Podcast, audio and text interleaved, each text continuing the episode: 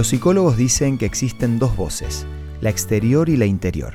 Acompáñame al tema de hoy para que pueda explicarte un poco mejor este concepto. Esto es Una luz en el camino, cinco minutos de paz espiritual, con el licenciado Santiago Paván. Era un día muy caluroso cuando un padre y su hijo decidieron viajar para visitar a unos parientes lejanos. El padre se subió a su burro y el hijo decidió ir caminando.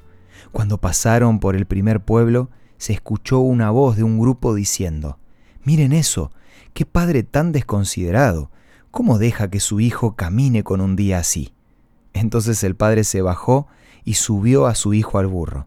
Cuando pasaron por un segundo pueblo, escucharon a algunas personas murmurar, Pero ¿cómo puede ser? El pobre viejo camina y su hijo va como si nada sobre el asno. ¿Qué clase de educación es esa? Entonces el padre también se subió y ahora los dos iban sobre el animal. Un poco después pasaron por otro pueblo y escucharon a una mujer que decía, Miren qué salvajismo, ya no existe misericordia con los animales. Entonces los dos se bajaron y siguieron caminando. Cuando ya habían llegado, estaban muy cansados y uno de sus familiares dijo, Pero qué tontos que son. ¿Cómo un día tan caluroso y no aprovechan al burro? Como lo mencionaba en la introducción, los psicólogos dicen que existen dos voces, la exterior y la interior. Por ejemplo, si alguien me dice inútil, esa sería la voz exterior. Y si esa voz coincide con mi voz interior, es decir, yo también me considero un inútil, entonces esa palabra me va a doler. Pero aunque la voz exterior diga lo que diga, si no coincide con mi voz interior, entonces no me va a afectar. La idea de este concepto no se refiere a no tener autocrítica ni valorar la mirada del otro, sino en entender que no podemos manejar las voces exteriores, pero sí las interiores.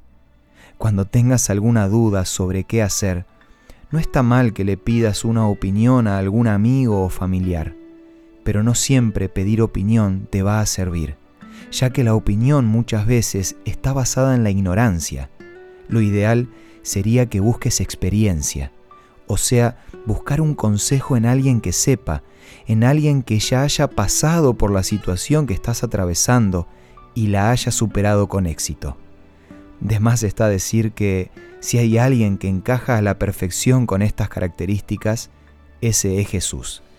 Porque como dice Hebreos 4:15, Jesús comprende nuestras debilidades porque enfrentó todas y cada una de las pruebas que enfrentamos nosotros.